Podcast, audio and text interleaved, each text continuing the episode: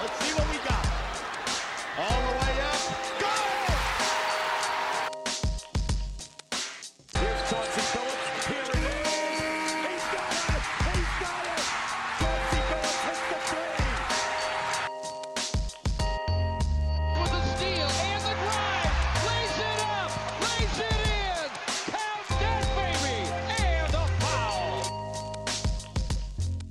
Bonjour à toutes, bonjour à tous et bienvenue dans ce troisième épisode des Chroniques de Motor City. Les Chroniques de Motor City, c'est votre podcast dédié à la culture et à l'histoire des Détroit Pistons. Ensemble, nous voyageons à travers le temps pour découvrir ou redécouvrir les moments qui ont compté dans la vie de notre franchise préférée, depuis sa création jusqu'à aujourd'hui. Bienvenue à bord, je suis Winston et je serai votre guide pendant ce voyage. Alors, pour commencer ce troisième épisode, j'ai envie de vous poser une première question.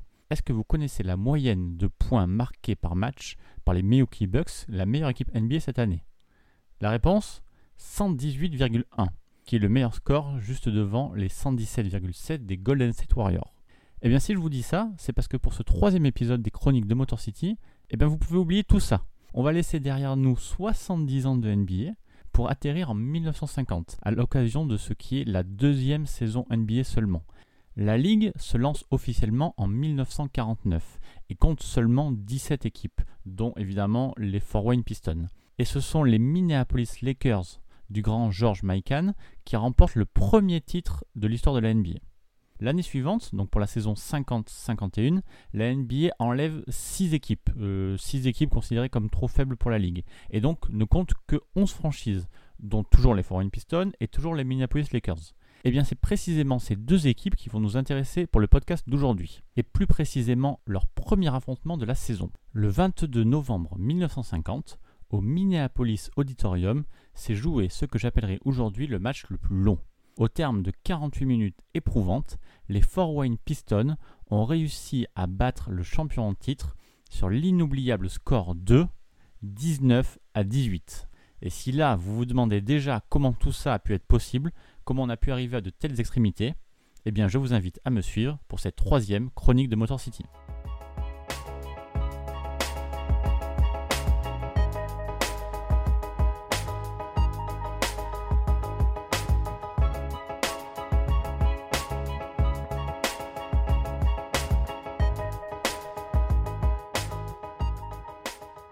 Bon, j'espère que ces quelques secondes de générique vous ont fait du bien et que vous avez pu un peu vous en remettre. Parce que 19 à 18, 37 points au total dans un match NBA, je peux comprendre que ça fasse un choc. Je ne vous surprendrai pas du tout si je vous dis qu'il s'agit là du plus petit nombre de points marqués dans un match NBA de toute l'histoire et qu'il s'agit bien sûr d'un record qui ne sera jamais battu. C'est évidemment tout le sujet du podcast d'aujourd'hui. Alors, comment on peut expliquer que les deux équipes soient arrivées à de telles extrémités? Vous allez sans doute me dire que c'est les années 50, que le jeu est différent, les joueurs moins physiques, etc.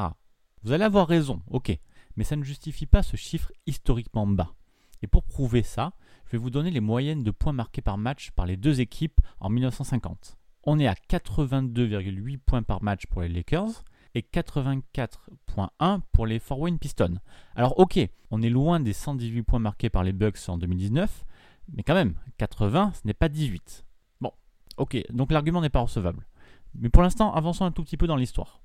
Nous sommes donc le 22 novembre 1950 et les Fort Wayne Pistons de Larry Foust vont jouer leur 12e match de la saison sur le terrain des Minneapolis Lakers. Pour les Pistons, le bilan est légèrement positif, avec 6 victoires pour 5 défaites. Et plus globalement, Fort Wayne est une bonne équipe qui a fini la saison passée à 40 victoires pour 28 défaites, finissant donc 3 de la Central Division. C'est une bonne équipe donc, mais pas excellente, contrairement à ses adversaires du jour, les Lakers. La franchise des Lakers, basée à l'époque à Minneapolis, rayonne totalement sur le basket des années 50. Elle est portée par un homme, George Mikan, première superstar du basket. En fait, depuis sa draft en 1947, les Lakers gagnent absolument tout. Le titre NBL en 48, le titre BAA en 49 et le premier titre NBA en 1950. Mikan est l'homme fort de la franchise. C'est un pivot de 2,8 m, le premier grand à vraiment dominer le basket américain. Mikan, il tellement au-dessus du lot en attaque que lors de la saison 49-50, il tourne à 27,4 points par match. Rappelez-vous que les équipes de cette époque tournent aux alentours de 80-82 points par match. Rien que lui, il en est déjà à plus de 27. Et c'est 4 points de plus que son dauphin. Et comme il est plus grand et plus fort que tous les autres, il contre absolument tout ce qui passe devant lui en défense. Il a même contraint la NCA et la NBA après à mettre en place des règles censées réduire son influence. C'est des règles que vous connaissez aujourd'hui comme le goaltending ou les 3 secondes dans la raquette. En 1950, Mike est surnommé Mr. Basketball et ce n'est pas immérité. Du coup, je pense que là, vous avez un peu plus compris à quel point les Lakers étaient l'ogre de cette époque. Et donc, quand les Pistons débarquent à Minneapolis euh, donc pour jouer ce fameux match le plus long de l'histoire, ils se préparent à affronter les champions en titre, qui sont menés par Mike et qui sont invaincus à domicile depuis 29 matchs, soit quasiment un an. La saison précédente, donc la saison 49-50, les Lakers n'avaient perdu qu'une seule fois à l'auditorium de Minneapolis. C'était contre les Chicago Stags. Ils avaient perdu 82 à 96. Si vous voulez, ce match, c'est un peu du David contre Goliath en fait. Et selon le journal local le Minneapolis Stars, l'entraîneur des Pistons, Murray Hall, avait déclaré, ouvrez les guillemets, il n'y a qu'un seul Maikan, ça fait trois ans que j'essaie de faire quelque chose contre lui, mais rien ne fonctionne. Voilà, c'est pour vous montrer un peu l'impuissance qu'il y a. Hall disait qu'il était émerveillé par Maikan, qu'il essayait toujours de lui promettre une sacrée bagarre quand il venait jouer contre lui, mais qu'il n'y avait rien à faire. On va s'arrêter une minute et on va faire un bref récapitulatif de tout ce que je viens de vous dire. Donc on a d'un côté les Wayne Pistons, une équipe correcte mais sans plus, qui se déplace pour affronter à l'extérieur une équipe des Lakers triple championne dans trois ligues différentes, portée par l'incontestable meilleur joueur de basket de la décennie, dans une salle où les Lakers n'ont pas connu la défaite depuis trois ans.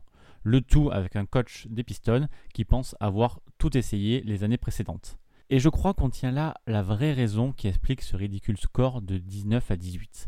En fait, ils sont convaincus les Pistons de ne pas pouvoir l'emporter à la Loyale. Et ils vont donc essayer autre chose pour saper l'énorme influence de Mike puisque vous savez déjà que le score est de 19 à 18, ce ne sera pas un spoiler si je vous dis que les Pistons vont essayer de faire de l'anti-jeu. Ce ne sera pas beau, ce ne sera pas fair play, mais Medanol doit inventer l'impossible pour tenter de battre enfin les Lakers de Mike Messieurs, il ne vous reste qu'à trouver un moyen de faire entrer une pointe carrée dans un trou rond. Rapidement. Ce match entre les Minneapolis Lakers et les Fort Wayne Pistons commence enfin. Début du match, entre deux, et ce sont les Pistons qui récupèrent la balle. Les Lakers se placent habituellement en défense avec Mike en tour de contrôle dans la raquette, accompagné de Pollard et Mikkelsen. Donc le trio attend la première attaque des Wayne Pistons et c'est le pivot Larry Foust qui a la balle au milieu du terrain. Mais au lieu de commencer à dribbler ou de passer son ballon, Foust se met à rester complètement immobile avec le ballon sur sa hanche. La première attaque des Pistons eh bien, ne viendra pas, ou du moins pas sans y être forcé. Foust a reçu l'ordre strict de Medenol de ne rien faire jusqu'à ce que les Lakers sortent pour venir jouer le 1 contre 1. Voilà donc comment le coach des Pistons espère en quelque sorte pourrir le match et sortir les Lakers de leur certitude, en ne jouant tout simplement pas. Immédiatement, Stan Stultz et Joko Hollins, qui sont les deux arbitres de ce match, demandent à Medenol et au reste de l'équipe des Pistons de jouer au basket. Ils sont là pour ça après tout. Mais non, Medenol campe sur ses positions et contre-attaque en disant que Minneapolis joue une sorte de défense de zone illégale. Une accusation bien sûr que l'entraîneur des Lakers, John Kunla, n'accepte pas. Et pendant ce temps-là, il ne se passe rien, ou rien ou presque quoi. Les arbitres et les coachs se renvoient la responsabilité, alors que les joueurs ne bougent pas. Foust est au milieu du terrain avec sa balle, ses coéquipiers, sachant ce qui allait se passer, attendent, et les Lakers se posent plein de questions ça commence franchement à faire beaucoup pour l'auditorium de Minneapolis, bah, du coup qui décide de se faire entendre et bien entendre. il y a précisément 7021 personnes ce 22 novembre 1950, et elles se mettent toutes à huer, à taper du pied pour répondre à l'inactivité des Pistons. La foule gronde, mais gronde vraiment, hein, et se met même à lancer des pièces de monnaie sur le terrain, les journaux, les programmes du match, bref, tout ce qui leur passe sous la main. Mais ils ont beau hurler très très fort, les joueurs de Fort Wayne ne bougent pas. Ils ont décidé de respecter un plan de match et aussi étrange soit-il, il ne change pas. Le même schéma va donc se répéter inlassablement pendant tout le premier quart-temps. Un joueur des Fort Wayne, n'importe lequel, a le ballon, le garde aussi longtemps que possible, soit un joueur des Lakers vient le voir, ou soit il attend, et quand il en a marre, il donne le ballon à quelqu'un d'autre, il le glisse sous le bras, et on attend, et ainsi de suite, et ainsi de suite, et ainsi de suite. Bon, là, vous vous demandez comment c'est possible. Comment ça se fait qu'un joueur peut garder le ballon éternellement Aujourd'hui, c'est impossible? Et bien en fait c'est simple, c'est qu'à l'époque, en 1950, l'horloge des 24 secondes que nous connaissons aujourd'hui et qui régit toutes les possessions, eh bien elle n'existe pas. Les Pistons peuvent donc faire durer leur possession bah, jusqu'à la fin du carton s'ils le souhaitent. et je peux vous le dire, c'est exactement ce qu'ils ont en tête. Du coup, le chrono s'égrène très lentement. C'est vraiment long, 12 minutes sans rien faire. Et le premier joueur des Lakers à s'agacer, c'est Slater Martin, qui est le meneur de Minneapolis. Plusieurs fois dans ce premier quart-temps, Martin, qui doit en avoir vraiment marre, et on peut le comprendre, il va pour presser le porteur, pour forcer une paire de balles. Mais en fait, essayer de prendre la balle à un joueur qui l'a coincé sous son bras et qui n'a pas du tout envie de la perdre ni envie de la jouer, ben en fait, c'est vraiment pas évident quoi. Bon, heureusement, euh, Slater Martin, il y arrive deux trois fois, et quand les Lakers récupèrent la balle, ben, ce qu'ils font, c'est toujours la même chose. Ils récupèrent, ils mettent vite à l'intérieur, ils font deux passes et ils donnent à Maikan, qui est le seul qui a à peu près le droit de tirer. Mais à ce petit jeu, les Lakers dépensent énormément d'énergie pour un résultat pas franchement efficace. Ils vont presser des joueurs qui n'ont pas envie de jouer, c'est clairement pas un plan viable pour eux. Et dans l'auditorium, on commence à se dire que la stratégie de pourrissement qui a été mise en place par Medanol, eh bien, elle pourrait bien fonctionner. En fait, en réalité, c'est simple.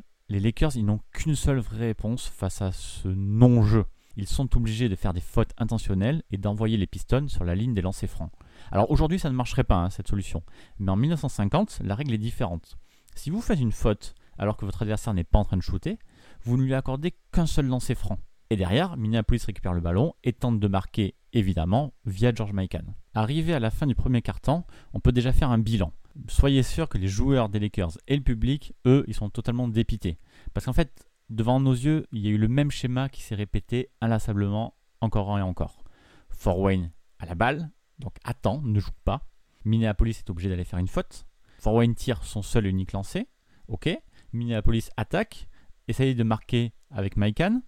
Peu importe s'ils réussissent ou ils échouent, Fort récupère la balle et le cycle y recommence, ils attendent.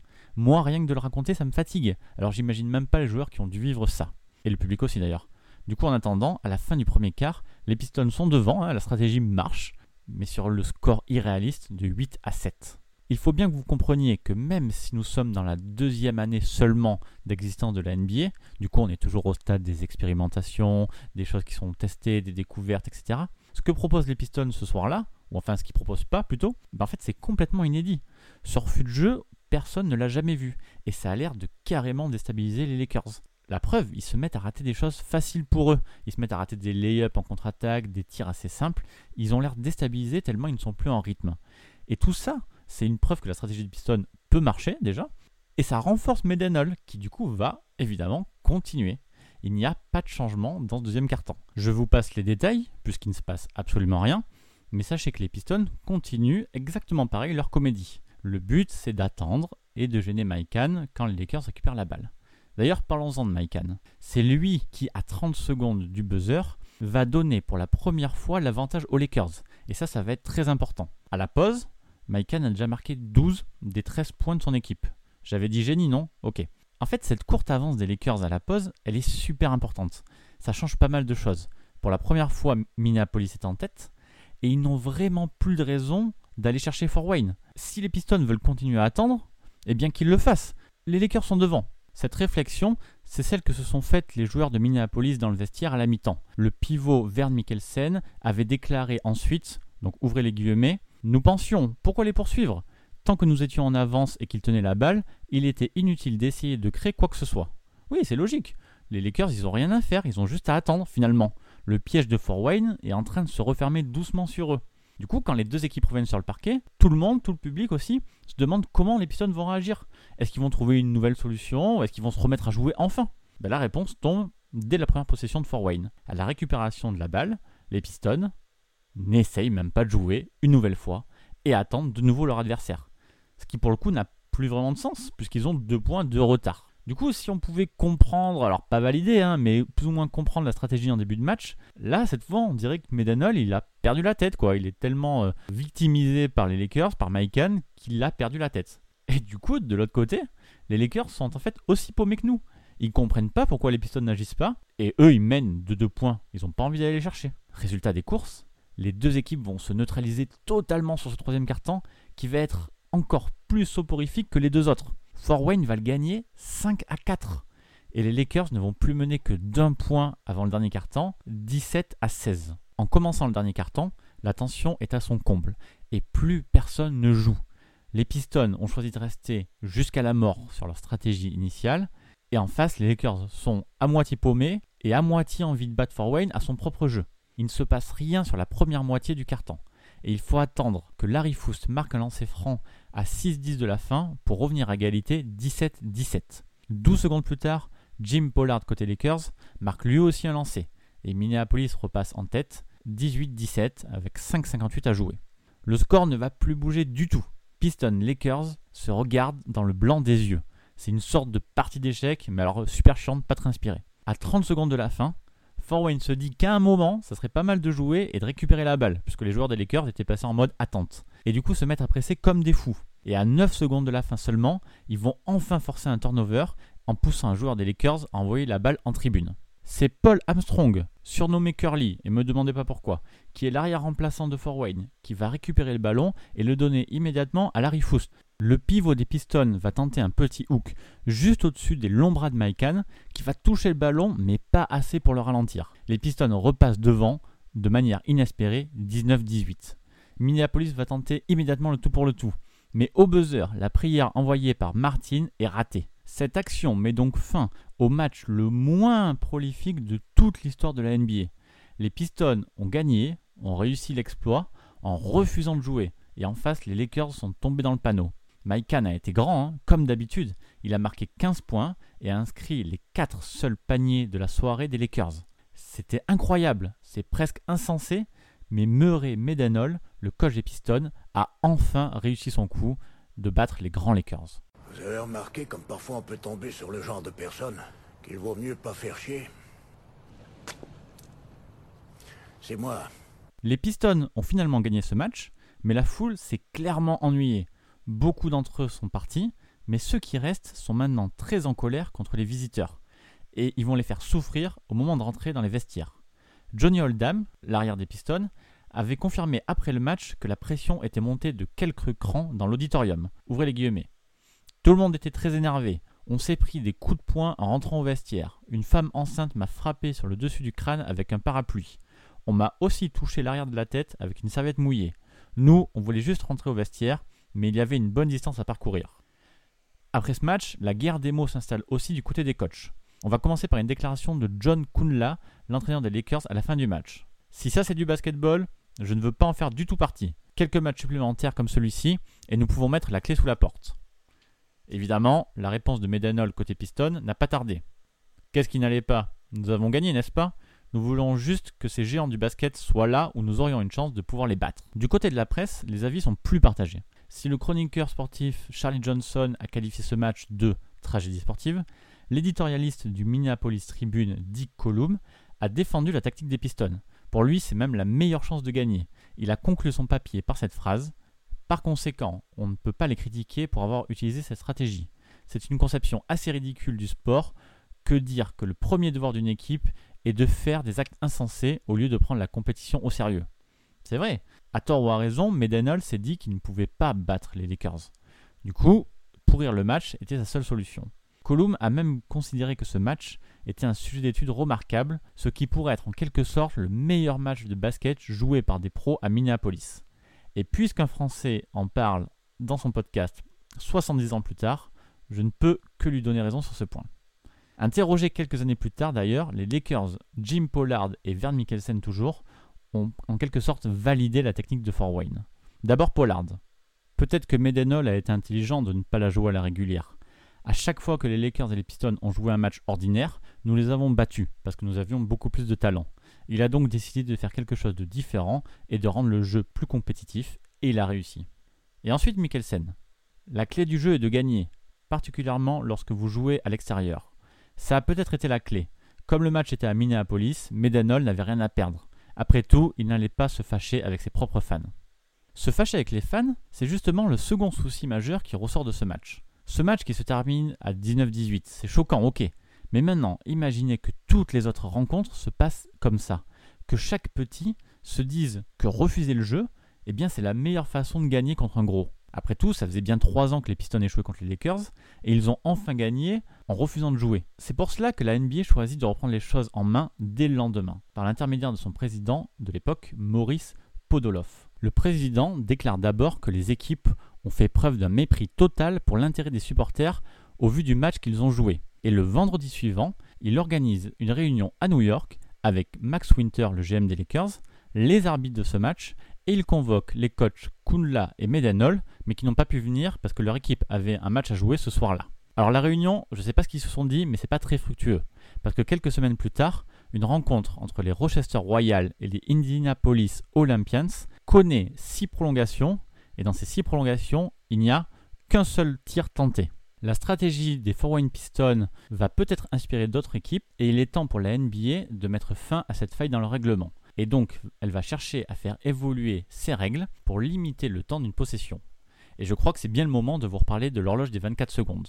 En fait, beaucoup de gens pensent que ce changement a été introduit juste après ce match. Mais en réalité, ce n'est que 4 ans plus tard, lors de la saison 54-55, que le système a enfin été mis en place. Mais au fait, tant que j'y suis, est-ce que vous savez pourquoi 24 secondes? Eh bien en fait, nous devons ce chiffre à Danny Biasone, le propriétaire de l'époque de l'équipe de Syracuse. En fait, il a calculé qu'un match agréable comportait environ 60 tirs par équipe, donc 120 tirs dans le match au total. Et en fait, 120 tirs divisé par les 48 minutes, ça donne tout simplement un tir tous les 24 secondes. Et c'est ainsi qu'est née l'horloge des 24 secondes. Et lors de l'adoption de la règle en 1954, l'effet est immédiat pour la NBA. La moyenne de points va passer de 79 par match en 53-54 à 93 en 54-55, puis même à 107 en 57-58. Mais avant même que la règle rentre en fonction, il faut dire que les équipes de la NBA s'étaient entendues sur une sorte d'accord après ce match entre les Foreign Pistons et les Minneapolis Lakers. Ils se sont promis de ne plus recourir à de telles techniques à l'avenir. Bon, les blocages de chronomètre ont persisté, notamment sur les fins de match, mais un match entier, complet, bloqué, comme celui qu'on a vécu à l'auditorium, n'a plus jamais été vu dans la NBA après ce jour.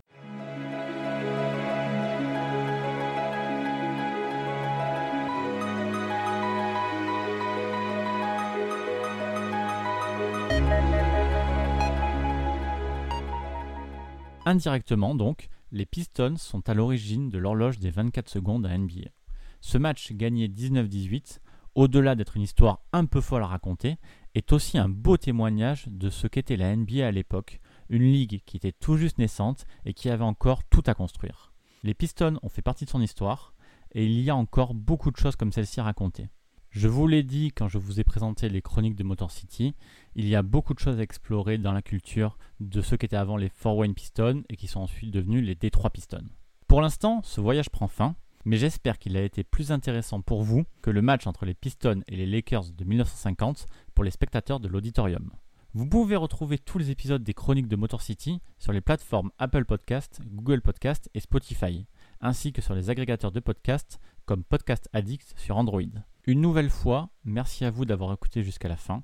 Merci de parler de ce podcast autour de vous et merci pour vos notes Apple Podcast. J'en suis vraiment vraiment flatté. En attendant le prochain numéro, je vous invite à me retrouver sur Twitter, at pistonfr, et sur le site pistonfr.com. Merci encore pour votre soutien et à très bientôt pour une prochaine chronique.